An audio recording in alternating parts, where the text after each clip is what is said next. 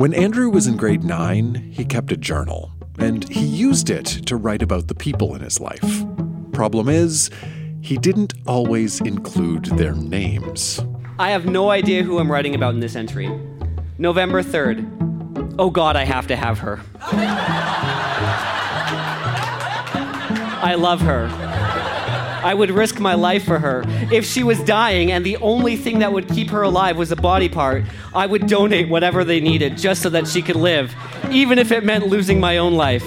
If only there was a way to describe my love for her. Well, I'll keep you posted. Again, no idea.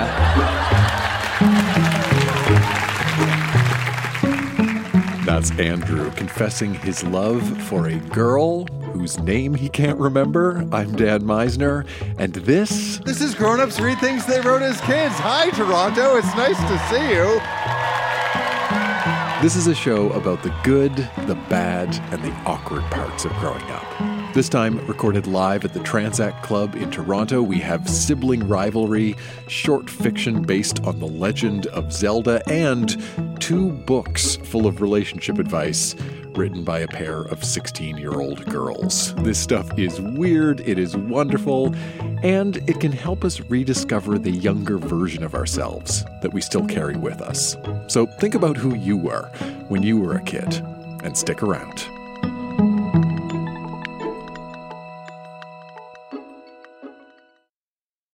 Our next readers got up on stage together as a pair because when they were 16, Heather and Bianca co authored not one, but two books all about dating, love, and relationships.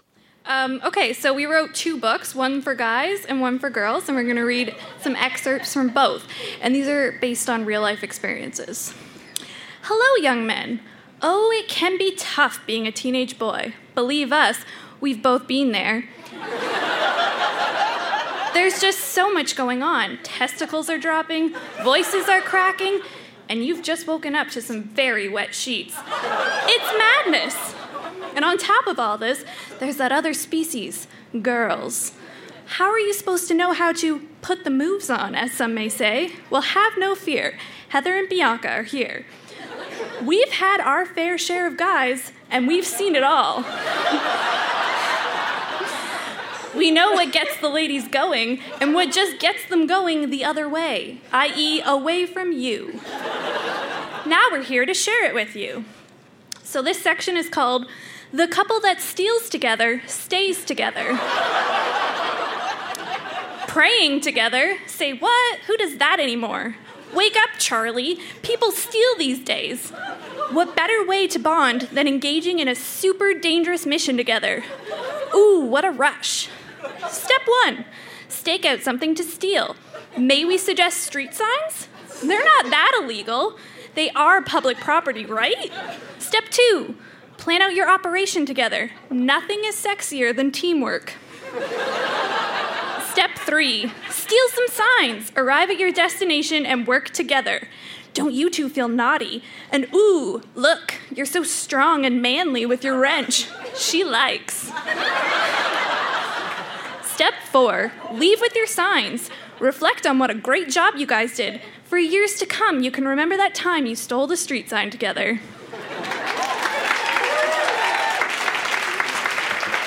And I'm going to be reading from the book part two A Girl's Guide to Guys.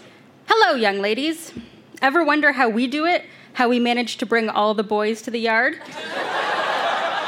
After years of seeing what doesn't work and perfecting that which does, we, your trusted gal pals, Heather and Bianca, are finally ready to indulge you with our supreme knowledge.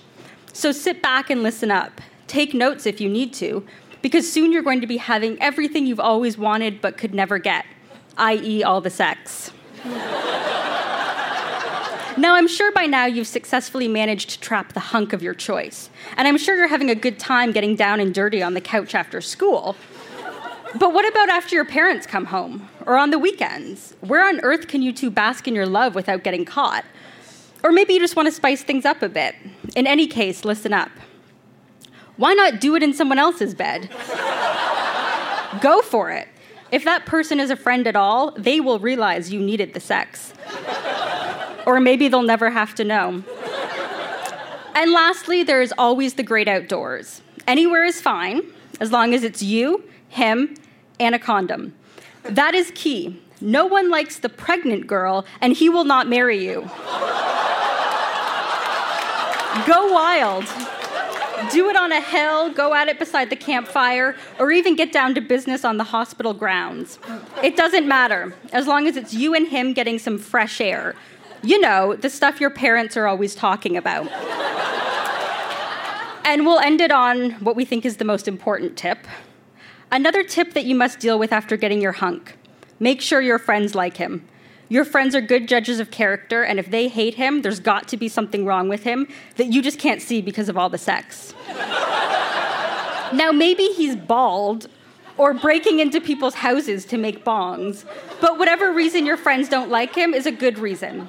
Always make sure your friends like the guy you're with. Nothing good will ever happen otherwise. It will end badly, and it will be all of his fault, but somewhat yours for not listening to your friends.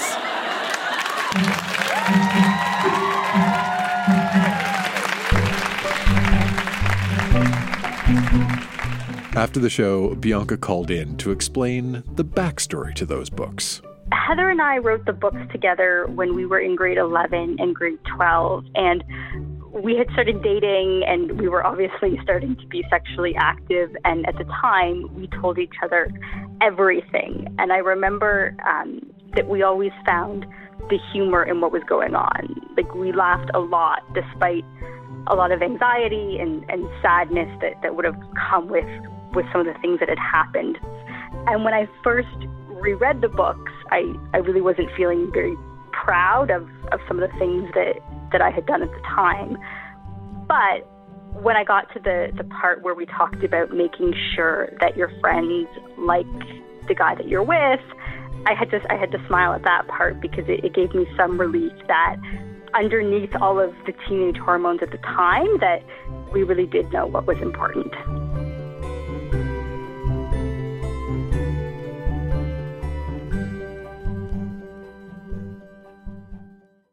A lot of kid writing is, by its very nature, not what you'd call sophisticated. That's part of the charm. When Josh was six or maybe seven, he really liked The Legend of Zelda, the video game. So he wrote a series of short stories all about it. Now, if you're not familiar with The Legend of Zelda, you need to know that the main character is named Link, the main bad guy is named Ganon, and you also need to know that in the late 80s, they turned The Legend of Zelda into a short lived TV series. And in the Legend of Zelda TV show, uh, Link fired his sword like a gun, and that is an important piece of context for the following stories. the Legend of Zelda storybook by Joshua James O'Kane. Part 1 The Walk. Once upon a time, Link and Princess Zelda went for a walk and they saw Ganon, so Link fired his sword. The end. Part 2 The Castle.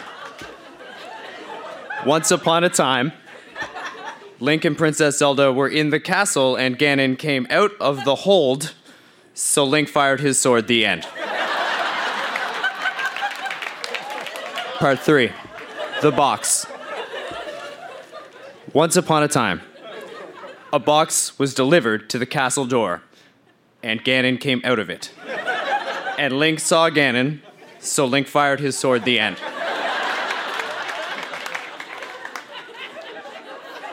Part 4 The Friend. Once upon a time, Link saw Ganon and his friends, so Link fired his sword a few times. The end. Part 5 This is a big one. It is called The Talk. Once upon a time, Link thought that Princess Zelda was in love with Link. When they were talking, Ganon appeared, so Link fired his sword. The end. the I Know. Part 6. Once upon a time, Link know that Ganon will come any minute, and he did, so Link fire his sword. The end.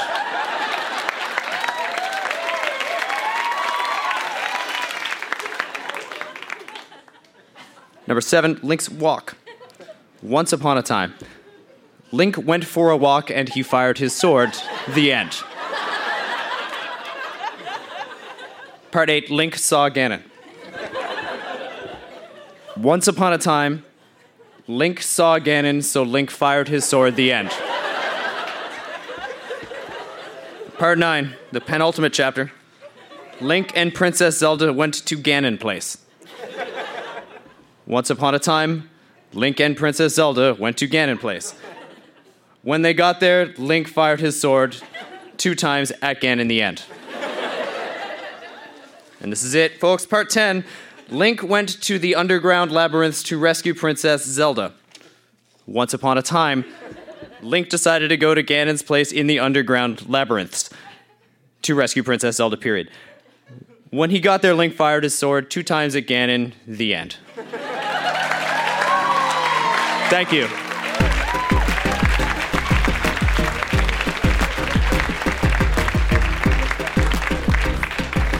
Who saw that last one coming?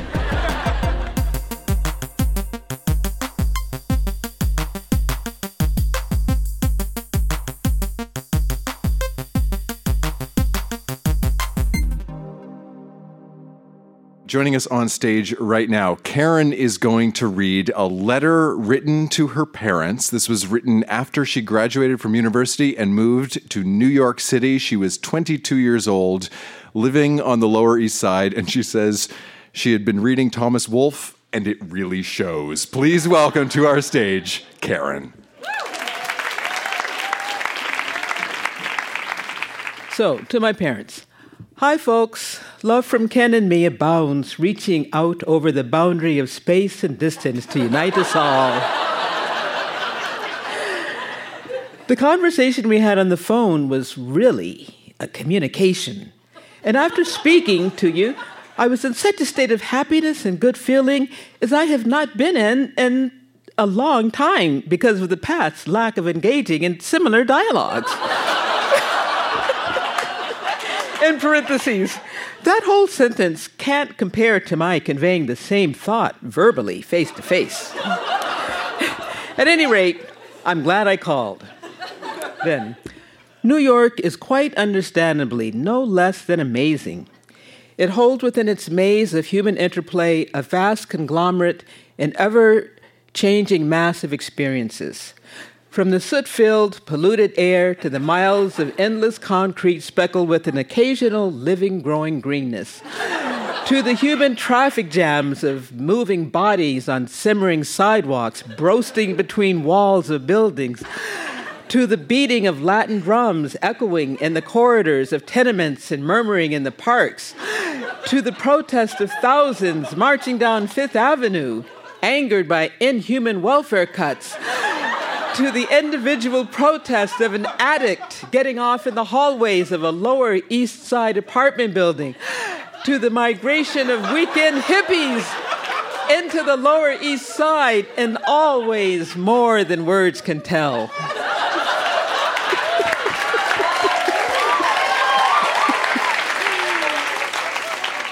the address to write me and send packages to is. I give my name and I'm my post office box, then I conclude, we'll be there the weekend of Memorial Day, provided I get a youth fare, and so we can both go half fare. There is a difference of about $50 each, which to us Po folks is extra significant. See you soon. Love, Karen.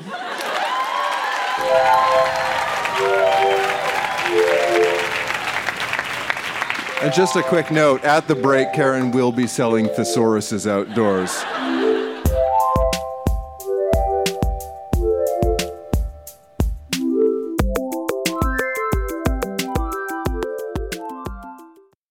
Our next reader, Deanna, grew up riding horses. But she didn't just ride horses, she wrote about them in a very special horseback riding diary. And at our Toronto show, she read a few excerpts from that diary written when she was 10 and 13.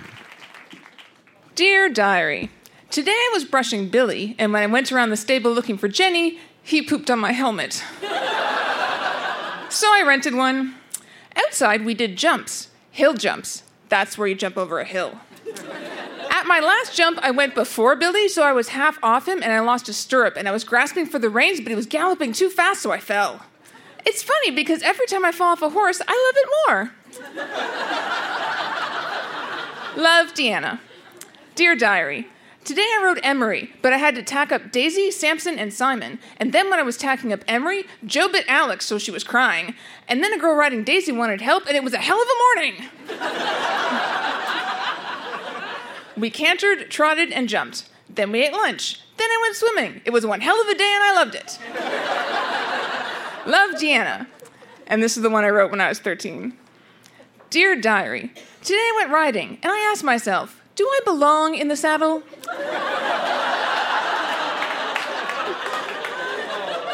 I answered, Y E S, I do.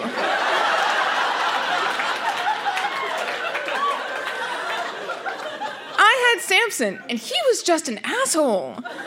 He bucked me, he threw me, but I rode him. I sat on him and told the asshole who was boss. Also, Julie came over for dinner. She gave me a late Christmas gift, a book called The Noble Horse. It's 425 pages long. It must have cost $30. It has everything you want to know about horses, from the body of a horse to horse racing and equestrian sports. It's great. Love Deanna. P.S. It will take me all my life to read this book. Thank you.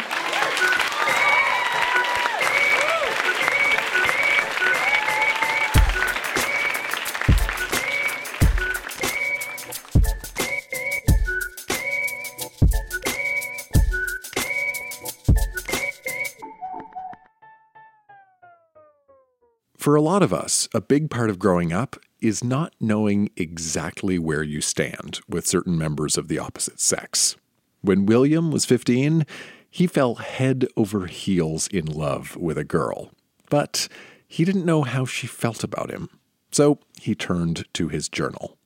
Now, a quick heads up here William's journal entries do include some cuss words, which we do not bleep. There's your heads up. Here's William.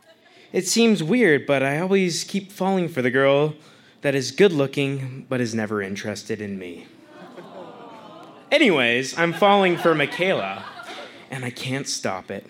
She's nice, funny, cool, athletic, and good looking. But I have no idea on how she feels about me. It's weird how life is.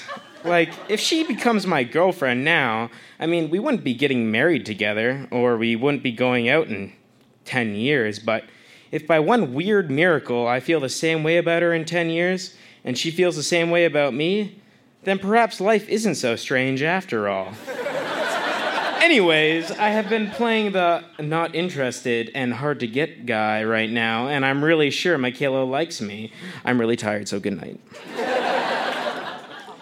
The weekend is tomorrow, and hopefully it's a good one. I like Michaela a lot, and I and I don't know for sure if she likes me. Hopefully this weekend is a good one, and I get to hang out with her and maybe kiss her. I'm trying to wheel, but who knows if she's leading me on. I think I'll give it one more week, maybe two more weekends before I ask her out. And maybe start moving on. Michaela is a nice girl, and I hope she doesn't fuck me over. Three days later. Fuck Michaela.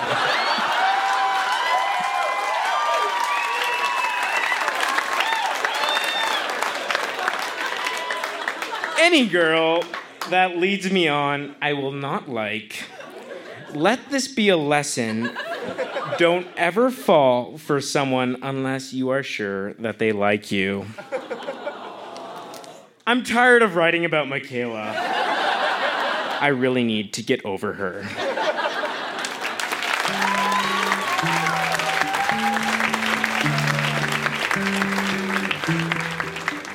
I think the biggest thing that I see when I look back at those journal entries was how much I wanted a girlfriend.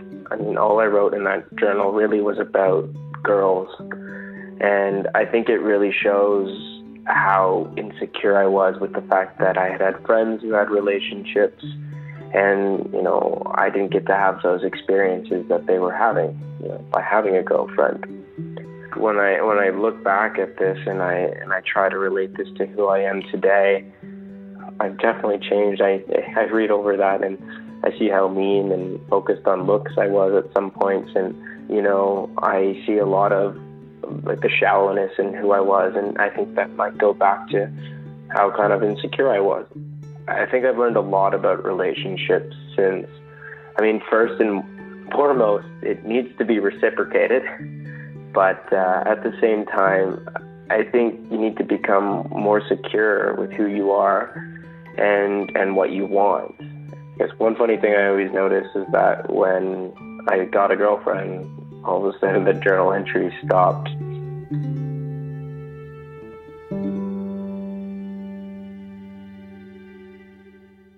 William was not the only reader at our Toronto show who had to deal with a love interest who ran hot and cold.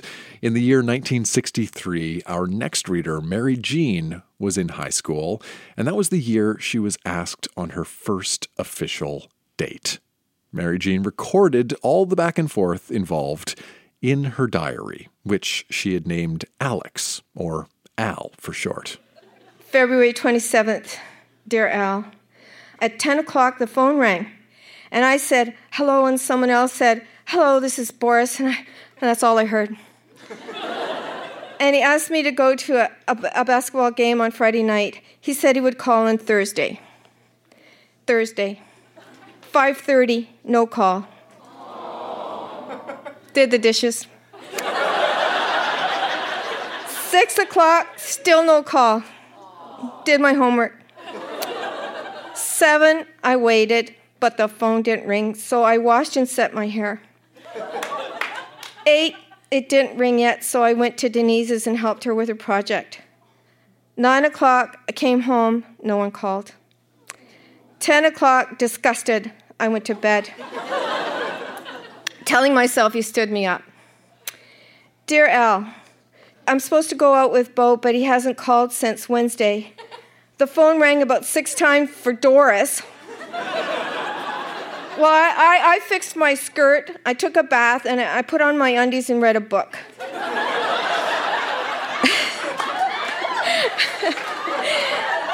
okay, at 7:30, she left, and I cried.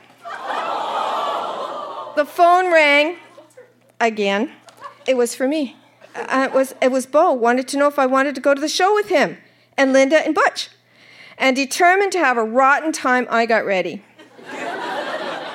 you know. So at 8:30 he wasn't he wasn't there yet. So I put I put my coat on to walk out when someone knocked at the front door. I threw off my coat and answered. He came in and had mom and dad in stitches when we left. We went to see Guns of Navarone, only we laughed through the whole picture. I never thought Linda could be so crazy. However, Bo was angry because we wouldn't sit still. We waited for a bus, but Bo called a cab and we went to the high Ho. And then he walked me home complaining all the way. And when we reached home, I had to blow my nose before he could kiss me goodnight. and he did, but I don't think he was happy.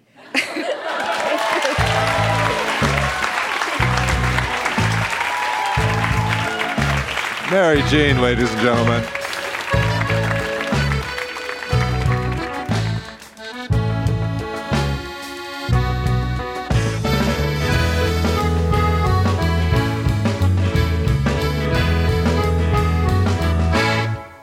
When our next reader, Chantel, was 11, she kept a diary, and she wrote entries covering all the important topics of that time school dances, arguing with her younger brother, and the beginning of puberty.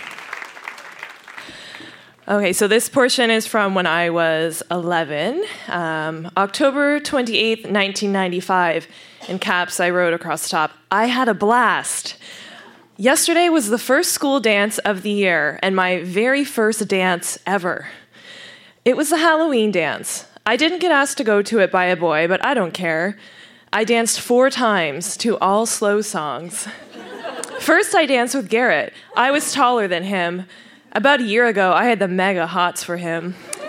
I think I might be falling for him again. Second, I danced with Danny.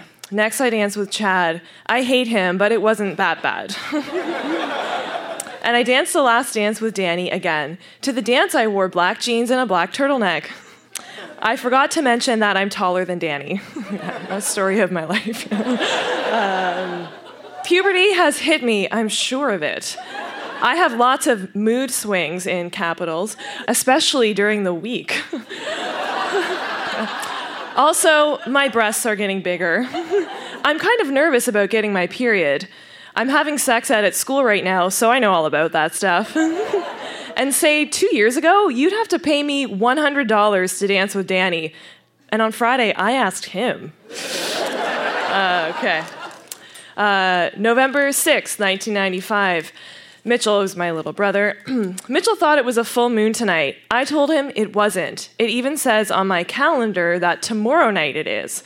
He goes, I looked at the moon. It is. He's so stupid. it's like, try looking at a calendar.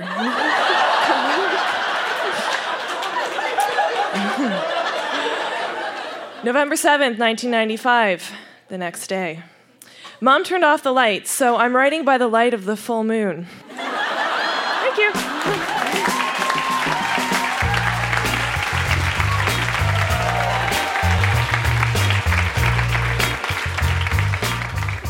So there's this website, fullmoon.info, that lists all kinds of lunar information, and I can confirm that yes, there was a full moon on November 7th, 1995. That is Grown Ups Read Things They Wrote as Kids. Our show was recorded live at the Tranzac Club in Toronto and produced by Jenna Misener. Our music is by Poddington Bear and Lullatone, and special thanks to Leanne Bigwood. In the next couple weeks, we are headed to Regina, Saskatoon, Vancouver, Victoria, and Winnipeg.